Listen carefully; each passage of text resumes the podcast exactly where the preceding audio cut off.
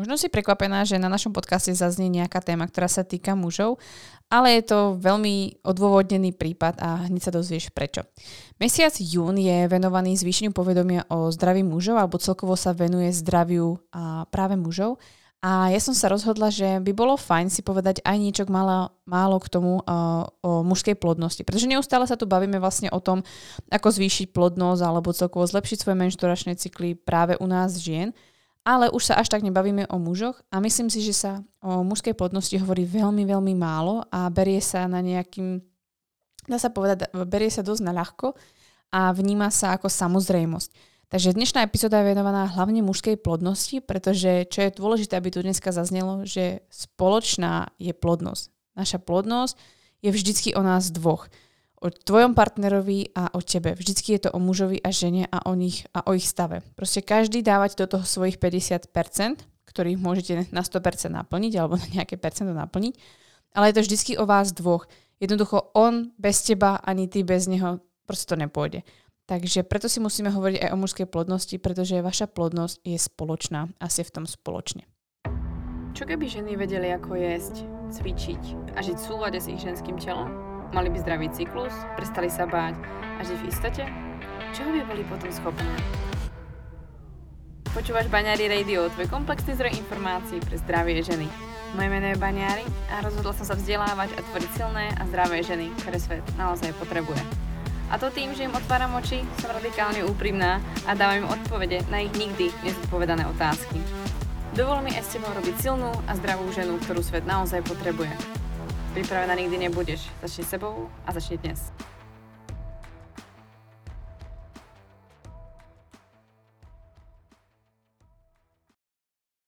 Toto epizódou som vlastne chcela naviazať aj na príspevok, ktorý e, vznikol na mojom Instagrame zhruba pred mesiacom, myslím, že v mesiaci maj, kedy som písala o neplodnosti, pretože som vlastne chcela vytiahnuť tému toho, že neplodnosť je taktiež téma, není to samozrejme, že sme všetci plodní, Ďalšia vec je, že e, máme rôzne faktory, ktoré spôsobujú neplodnosť a taktiež jeden z dôležitých faktorov, ktorý sa nespomína, pretože všetko sa to vlastne ako keby stále a nejakým spôsobom hádže na ženy, je práve, že aj muži sú neplodní alebo muži majú problémy so svojou plodnosťou.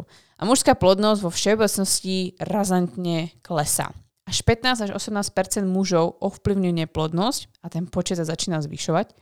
20 až 30% párov rieši neplodnosť práve kvôli problémom s mužským zdravím alebo s mužskou plodnosťou. No a taktiež sa zistuje, že vlastne muži majú približne až o 50% menšie množstvo spermí, než mal ich uh, dedo alebo starý otec. Čož je zásadné. Takže dnes by sme si práve povedali o mužskej plodnosti alebo čo sa tam môže vôbec diať, pretože uh, za prvé si myslím, že sa o tom hovorí veľmi málo a možno si túto tému neotvorili doma, možno nevieš, ako komunikovať um, so svojím partnerom, takže možno bude uh, táto epizóda vhodná práve pustiť si ju spoločne alebo práve ju odporučiť tvojmu partnerovi, takže poďme na to. Mužské zdravie a celkovo zdravie mužov je špecifické v určitých oblastiach v tom, že majú tendenciu alebo náchylnosť určitým ochoreniam vyššiu než treba my ženy a v porovnaní s nami majú vyššiu pravdepodobnosť nadváhy, straty sluchu a veľmi časté sú ochorenia srdca, ako sú napríklad hlavne infarkt myokardu, alebo že vlastne je veľmi vysoký, vysoká pravdepodobnosť vzniku hypertenzie, čiže vysokého tlaku. A taktiež je veľká šanca u nich, že sa objaví rakovina napríklad ústnej dutiny, či vôbec šanca jedna ku dvom vzniku rakoviny v neskoršom ich veku. Ale my sa dnes chceme venovať plodnosti, takže poďme sa pozrieť na mužskú plodnosť. Začneme úplne od základov a to sa pozrieme na mužské pohlavné orgány.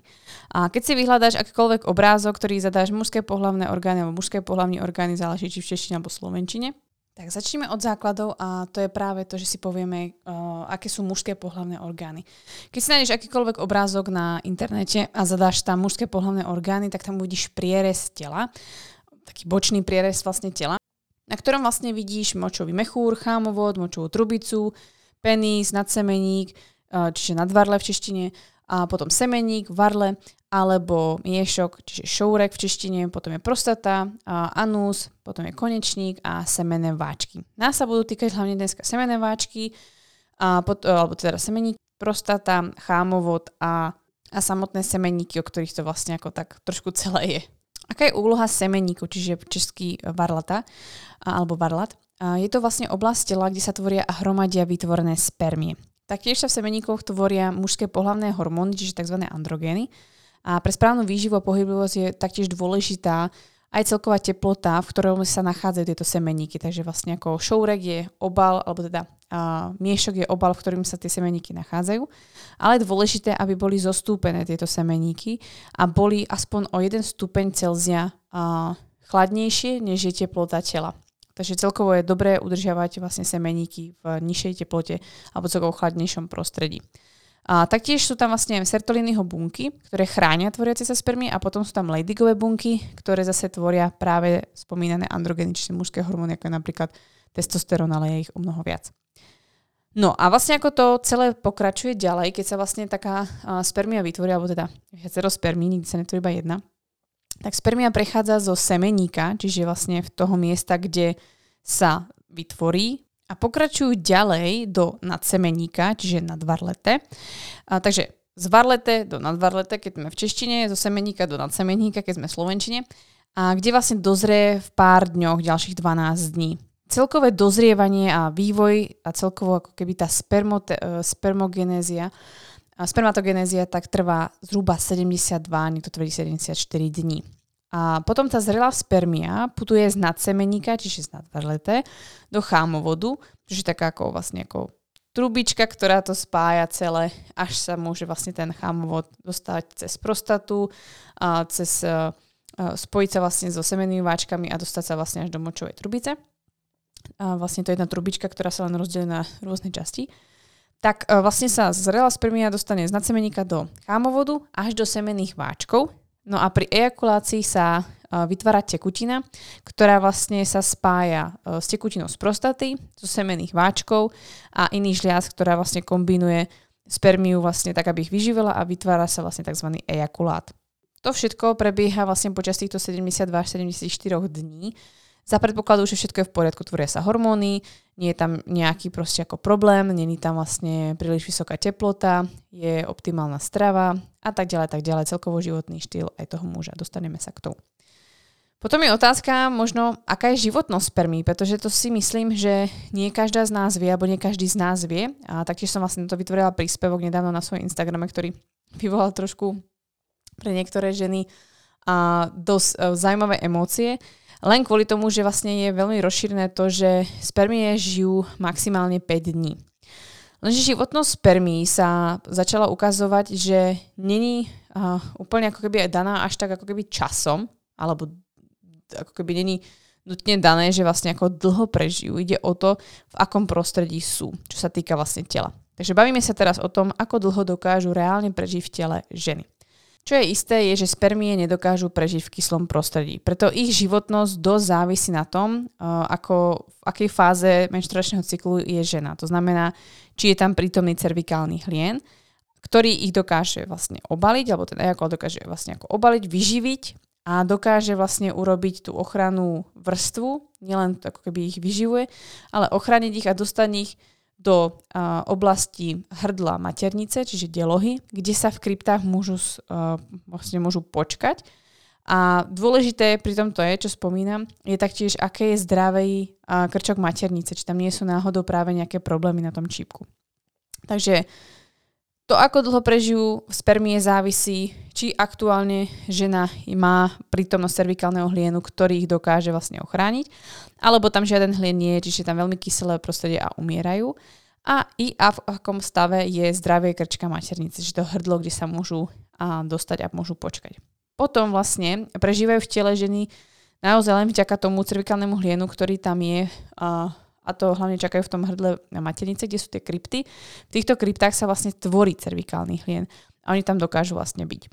No a vďaka tomu vlastne uh, vysvetľujeme, prečo vlastne dokáže uh, nastať počatie, i keď ste treba pohľadný styk mali pred 5 alebo 7 dňami od vašej ovulácie alebo od zostupu vašej uh, teploty. Je to hlavne kvôli tomu, že vlastne uh, treba si uvedomiť, že vajíčko áno, žije nejakých 12, 16, maximálne 24 hodín, ale Spermie dokážu vďaka tomu, že vy máte na to prispôsobené to prostredie, prežiť pred tou ovuláciou niekoľko dní a počkajú, až príde ten signál toho, že vajíčko je vonku a oni dokážu prísť za tým vajíčkom až do hornej tretiny vajcovodu.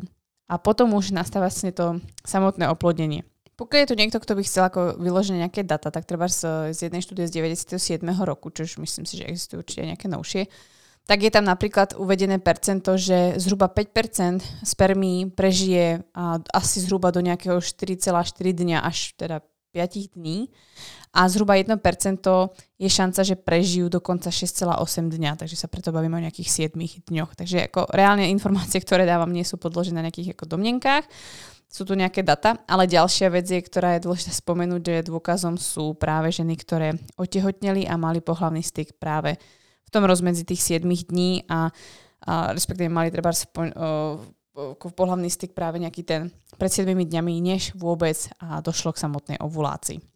Takže v tomto bode by som sa zastavila, pretože tu dochádza vlastne práve k tomu, kedy sa hovorí, že vaša plodnosť je spoločná.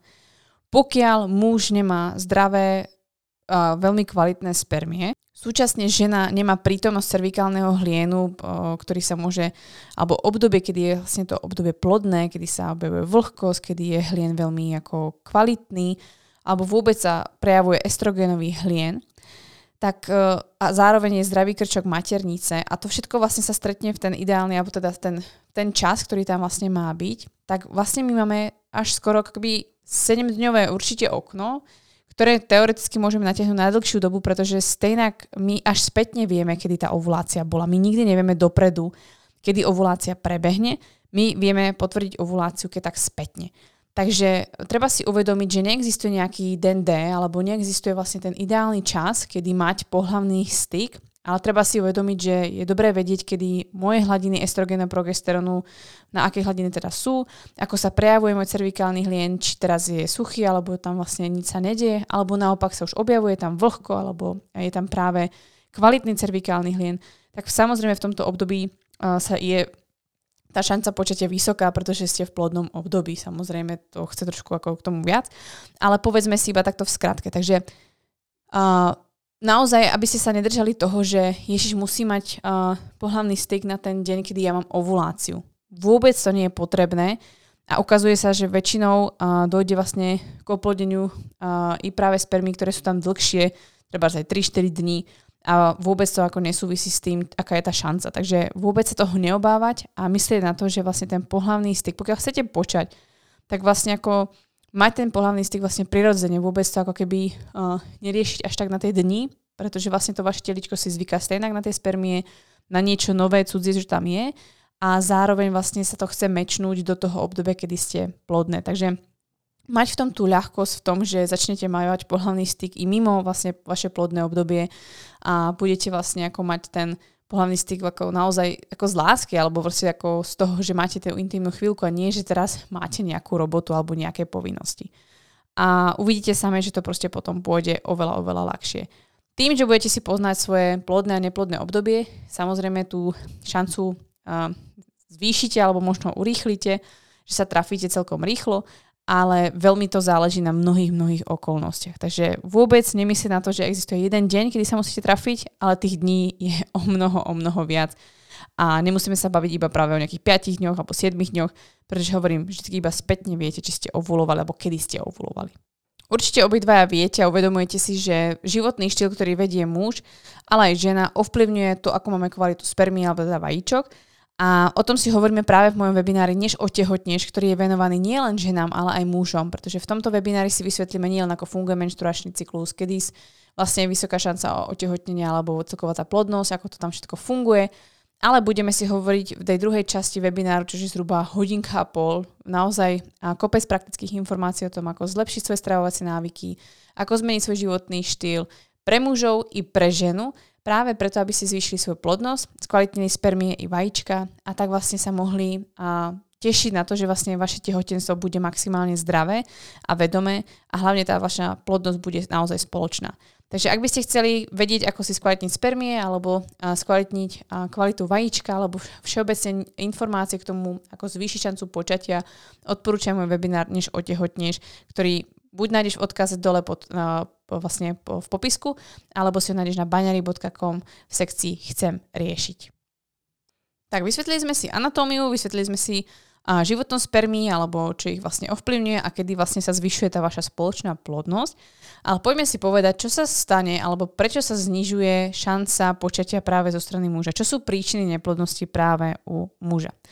Začnem tým, čo by som povedala, že je aj dosť dôležité si uvedomiť a to je, že tam môžu byť nejaké uh, anatomické zmeny alebo nejaké anatomické ako keby závady, zrasty, napríklad nepriechodnosť alebo nejaká vývojová vada, napríklad nepriechodnosť chámovodov alebo zrasty práve v týchto oblastiach alebo nejaké rôzne anatomické zmeny. Môže tam byť napríklad veľmi známa, ale málo kedy riešená varikokéla.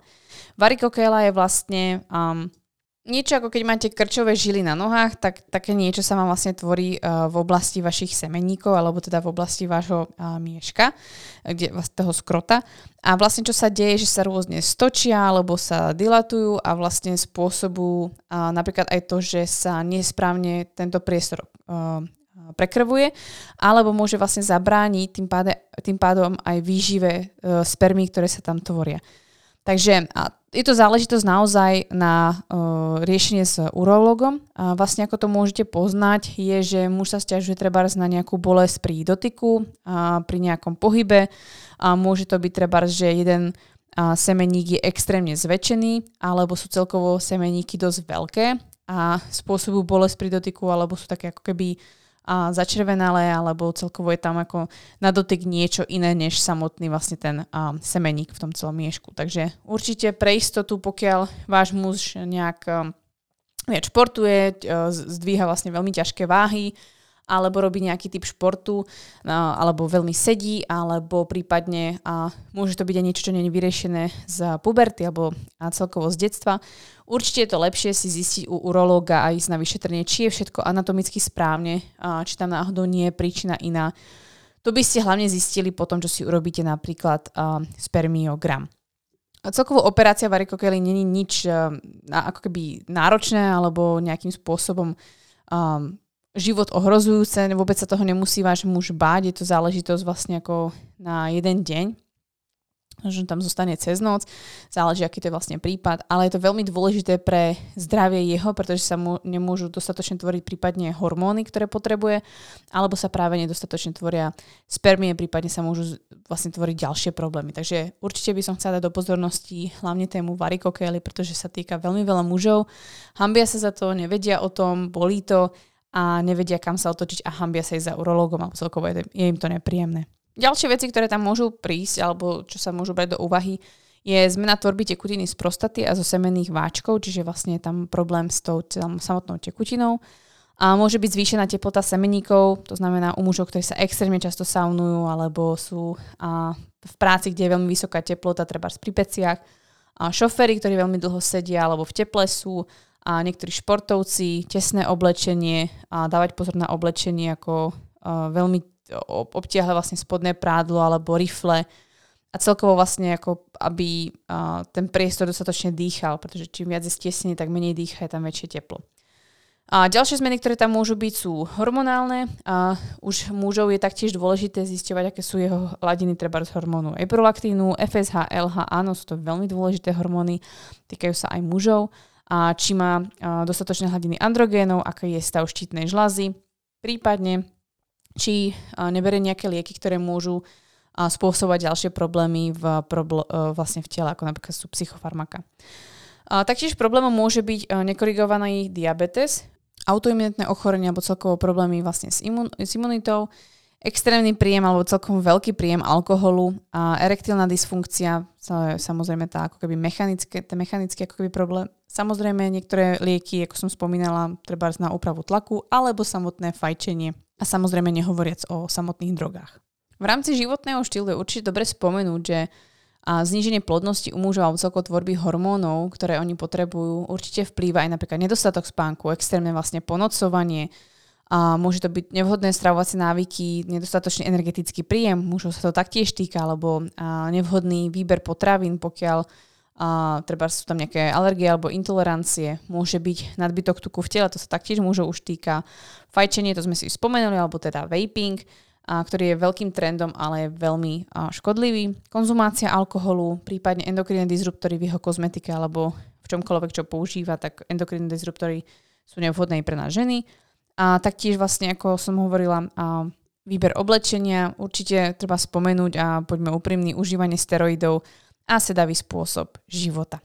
No a na záver, čo by som tu určite chcela nechať, je, že plodnosť je naozaj vaša spoločná záležitosť. Je spoločná. Nehažme vinu naozaj iba na ženu, pozrime sa pravde do očí, pretože dnešná doba oberá z plodnosti i mužom, nielen ženám. A muži nemajú pravidelné cykly alebo a, nejakú cyklickosť, aby vedeli, že to prehnali alebo nemajú optimálne zdravie. Žiaľ, predtým to sa zatvárajú oči a mnohokrát vlastne sa tá vina hádže iba na ženy a pokiaľ nedostanete um, nie úplne optimálny spermiogram, tak sa tá žena trápi. Takže prvý krok, ktorý môžete urobiť je ísť spoločne na spermiogram, a pokiaľ vlastne dlhodobo riešite ako neplodnosť a potom vlastne urobiť nejakú úpravu životného štýlu a ísť na spermiogram treba zase za až 3 mesiace, pretože nezabudnite 72 dní trvá, až sa vôbec vytvorí zase nová spermia a prejde celkovým tým dozretím. A je veľmi dôležité si uvedomiť, že aj spermia alebo kvalita spermie má vplyv na počatie a celkovo zdravie nášho dieťaťka, nášho vlastne tehotenstva. Takže verím, že táto epizóda vám bude nápomocná alebo bola nápomocná práve k tomu, aby ste porozumeli a vlastne pochopili, že tá plodnosť je naozaj na vás dvoch a je spoločná a vina nepatrí ani jednému z vás, ste v tom proste spoločne. Takže choďte k vyšetreniu alebo dostanete svojho partnera k vyšetreniu u urológa prípadne, či chodíte na spermiogram a aby ste vlastne vedeli, um, ako na tom ste. Možno pozdieľate so svojím partnerom, čím všetkým ste si museli prejsť i vy samotné, čo to znamená ísť do ambulancie ginekologa, ako často sa tam musíte vyzlieť, čo všetko sa tam s vami robí a čo všetko ste ochotné podstúpiť práve kvôli tomu, aby ste mohli otehotnieť. Oproti tomu, že ten muž vlastne nikdy pomaly z toho domu nemusí ani výjsť, a vlastne si nemusí ničím takým stresujúcim prejsť. Takže pochopte sa vzájomne a nájdete tú spoločnú plodnosť a porozumenie a medzi sebou. A tým sa dostávam na záver našej epizódy. Vám moc ďakujem, že ste tu na tejto epizóde boli. Budem rada za akúkoľvek recenziu, ktorú tu necháte a na Spotify alebo na iTunes alebo kdekoľvek o tom, či sa vám páčia práve tieto epizódy a budem moc rada, ak sa tu zase budeme počuť na budúce. A nezabudnite, vaša plodnosť spoločná.